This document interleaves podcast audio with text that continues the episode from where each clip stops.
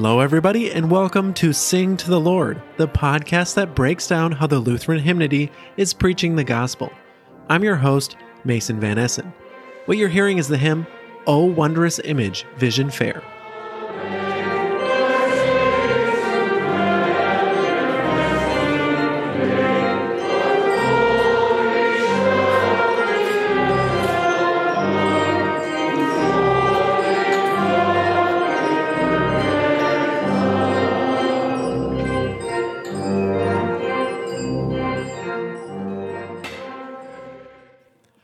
Welcome back to Sing to the Lord. I have two wondrous images in front of me. We're talking about Oh Wondrous Image Vision Fair with Lars Olson and Zachary Brockhoff. Thanks for being back on the podcast, you two. Thanks for having us here, Mason. Yeah, that's easy to say when nobody can see us. So well, I'll I take that. and, and I mean, if we're talking about the transfiguration, I'm I'm uh, I, I I'm like a vampire. I don't tan, so uh, I, I, the sun might be bla- blazing off my skin uh, onto. So you, uh, so you recall being Jesus in this I, story. I don't Okay, think I'm actually that bright, but um, pretty close to it probably. So, Yep. yeah. So it is Transfiguration Sunday, and Zachary has picked uh, this this hymn that really talks about the story of the Transfiguration.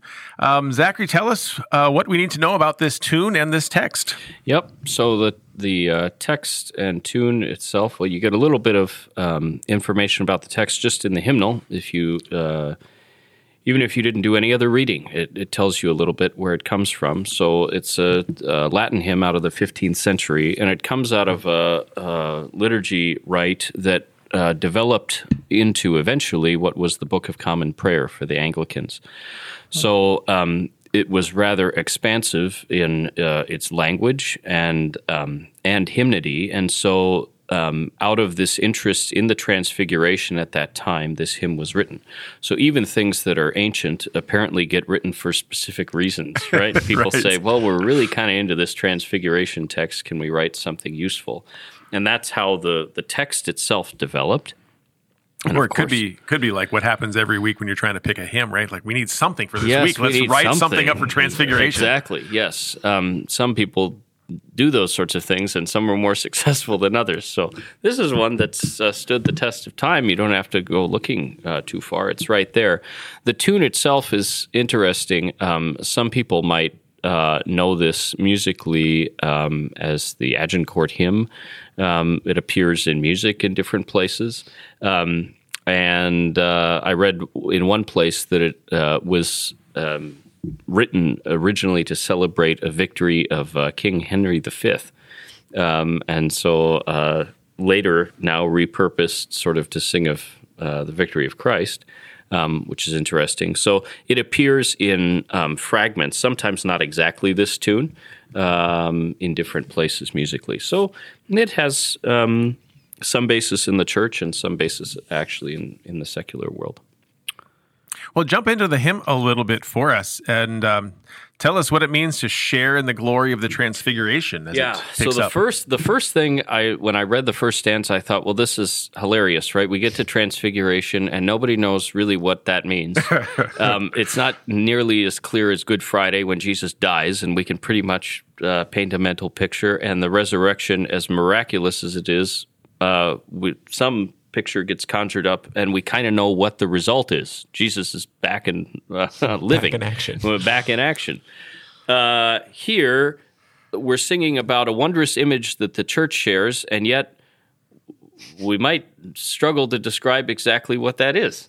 Um, and I thought, well, what a weird thing to say. Write something for Transfiguration that everybody can sing, and we start with a picture that we're not really sure what it is, even today, um, after all these years.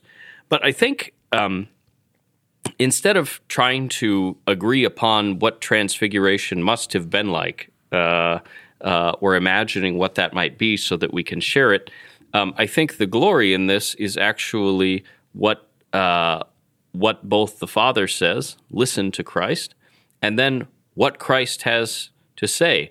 Tell nobody about this until I've risen from the dead. That's actually the glory. And what the Transfiguration is simply saying is, uh, look who I am in in fullness. Right? This is God uh, come for you to do these things, um, which which the Father makes clear, and Christ uh, even in his um, uh, hushed tones, um, uh, says, um, "I'm I'm here to rise from the dead for you." It's really amazing how the transfiguration gets. Um, you're, you're right that it's very confusing to people, or not quite sure what to, what what this is doing. But the transfiguration, in in in kind of a simple fashion, um, moves from Jesus doing like miracles to Jesus heading to the cross. I, that's a very simplistic Yeah. way to talk about it. Um, but what happens also on the on the mountain when when uh, when Jesus takes his disciples up there is they, they they get kind of enamored with the with the vision, the the brightness and the Sure. glory and the divinity of Christ, and they have to be reminded, as you pointed out, um, that no, he's going to die, right? Uh, and so uh, one of the things that has to happen, you know, even in this hymn, when you start talking about um, seeing the glory, you have to hear what the transfiguration is doing is saying, uh, yes, this is the glorified Christ who is going to the cross. So that the glory of God finally isn't in um, the, the, the, the beaming wonderment of it, but it is in what God is doing in Christ on the cross. Those are now connected. So you can't just, as the disciples want to do, say, let's just stay here Right. right? No, Christ is not going to be uh, stopped to do this. And so when you're talking about the glory that you see and that, that Christ is bringing to the world, the, the glory of God's kingdom is finally going to be given on the cross, not on the mountain, Hmm. which is a really strange thing. So when we're talking about glory mm-hmm. and Transfiguration Sunday or even in this hymn, the wonderment and the amazing and the strange thing even d- disappears because it all vanishes. And who's left? It says, but Jesus only. Hmm. Right. Mm-hmm. Um, and so, yes, you, you don't want to say, well, this never happened. This is miraculous nonsense and Sure. skip it. But you have to hold the transfiguration and the cross in as one kind of glory together. Yeah, I I was thinking too that while the hymn begins addressing glory uh, um, and the vision itself, I found it um, helpful that the fourth stanza also talks about the great vision's mystery. Yeah. right? That I, I mean, I think whether whether it's um, I don't know, uh, a theologian, a, mu- a musician, a layperson, or just Christians generally feel the need to have all the answers, right, and be able to explain exactly how this worked um, and what it is, and uh, and the mystery as I was thinking about it, is is made clear in all of the uh, babbling by the disciples about building uh, dwellings, you know, or tents or however it's translated. Right? It's like they're there and they can't even explain what in the world is going on.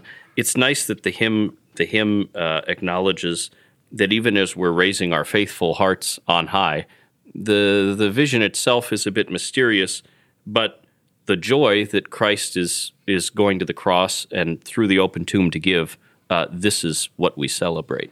Right. So holding that in tension um, on this day and being kind of honest about it, uh, I think can be helpful. Yeah. Well, even towards the, the very last line of the of the hymn, talking about seeing um, this glory face to face, right? Um, yes, finally we get to see Christ's face, not just in in his um, shining wonderment, uh, but in the mystery also of the cross. How does this become good for you? Sure. Right? Yeah. Well, and and Christ's last words of saying, "Don't tell anybody until I've risen from the dead." Now, the good news in the hymn is, um, uh, we are those who have been told, Right. right, and who have this, and and uh, that's why we can sing about the glory in a way that the disciples uh, at that moment, um, though they had experienced something wonderful, um, really didn't understand. So. Well, if we back up to the second stanza, Sure. um, is there anything behind the retelling of the Transfiguration being so brief in this hymn? Yeah, I well, some some go, uh, and we'll talk about one uh, maybe in a minute too. But some go into great detail. This seems to sort of retell the events quickly, and then the rest is sort of a commentary about um, what, uh, uh, how how those singing are responding to to the retelling. Um, I found it interesting that the the hymn was originally six stanzas as it's printed here, stanza two uh, is is sort of a mishmash of of two, um, which in a way can be helpful because it's holding these things in contrast. Um, Christ, who's chatting with Moses and uh, Elijah, which is which is which is um, sort of made especially clear, I suppose, in in Mark's account because it's so. Uh, uh, short in the way he's telling stories, right? Sentence mm-hmm, by sentence. Right. And yeah, he's over there chatting, and here's Peter doing his thing. Um, but the hymn does this too. Um, not in a flippant way, but in a way I've always sort of found funny. You know, uh, brief in a brief phrase saying, Christ holds conversation with these people. Uh, and now we're moving on. Uh, God has something to say. And so that contrast between the conversation that's going on and we don't hear anything about versus what God the Father shows up to say, This is my son, um, that's some of the tension. But the original um, stanzas uh, from which this, uh, uh, this stanza is taken go this way Tale for all ages to declare. For with the three disciples there, where Moses and Elijah meet, the Lord holds converse high and sweet. So this is for everyone to know. Uh, God can. Uh, God, Jesus is there and speaking with Moses and Elijah and in conversation. But now here's here's the, the the contrast in the original text. The chosen witnesses stand nigh of grace, the law, and prophecy. So we have Elijah and Moses um, well, uh, Moses and Elijah, law and prophet and grace, Christ. And from the cloud, the Holy One bears witness to the only Son. Um, it's a little bit more uh, when you separate those out uh, conversation and um, actually what you are to hear and listen. Actually, so, I, I, think that's actually a really important point. Um, that one of the things that's happening in the Transfiguration, of course, is that um, uh, Moses and Elijah are giving way now to Christ, right? Mm-hmm. Uh, they vanish and Christ is left alone. Um, so that yes, uh, as uh, as we like to talk about, uh, all of the law and the prophets are pointing at Jesus, and that's what it's supposed to be doing. Well, are there any other hymns that we could sing this weekend? Sure. Um, last year we talked about Beautiful Savior, so you can run to that option and perhaps listen to the podcast from last Transfiguration if you'd like that. The other one, uh, the other options um, tend to be right next door because the way the most hymnals are organized. Um, so one right next door to that is ELW 315, How Good Lord to Be Here. Um, and this is republished, reprinted in many hymnals, which will include. Uh, that's a little bit funny because we we borrow uh, the words of the disciples, not quite sure uh, what they're doing, and uh, and yet we sing them. but but it is finally helpful, um, and it's a tune that most people know, so that would be a good option um, because it picks right up on that scripture. The other one that might be a little bit off the the uh, uh, well worn path of transfiguration hymns would be "Love Divine, All Loves Excelling," which is interesting um, because the final stanza um, uh, g- goes this way Finish then thy new creation, pure and spotless, let us be. Uh, let us see thy great salvation. Um, and, and begins to say this, this purity with which we might picture the transfiguration is actually what Christ has come to give, right?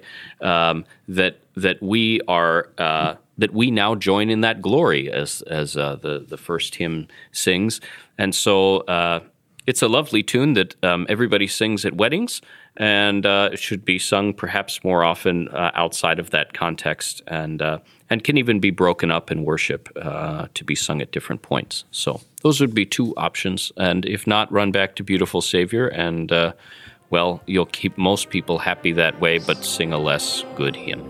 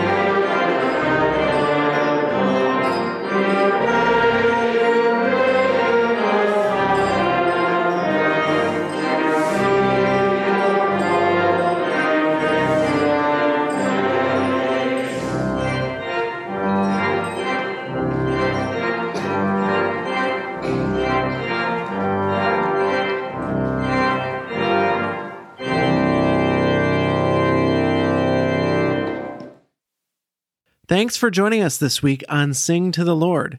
Check the show notes for Zachary's stanza by stanza commentary, as well as a list of other hymns we recommend. See you next week.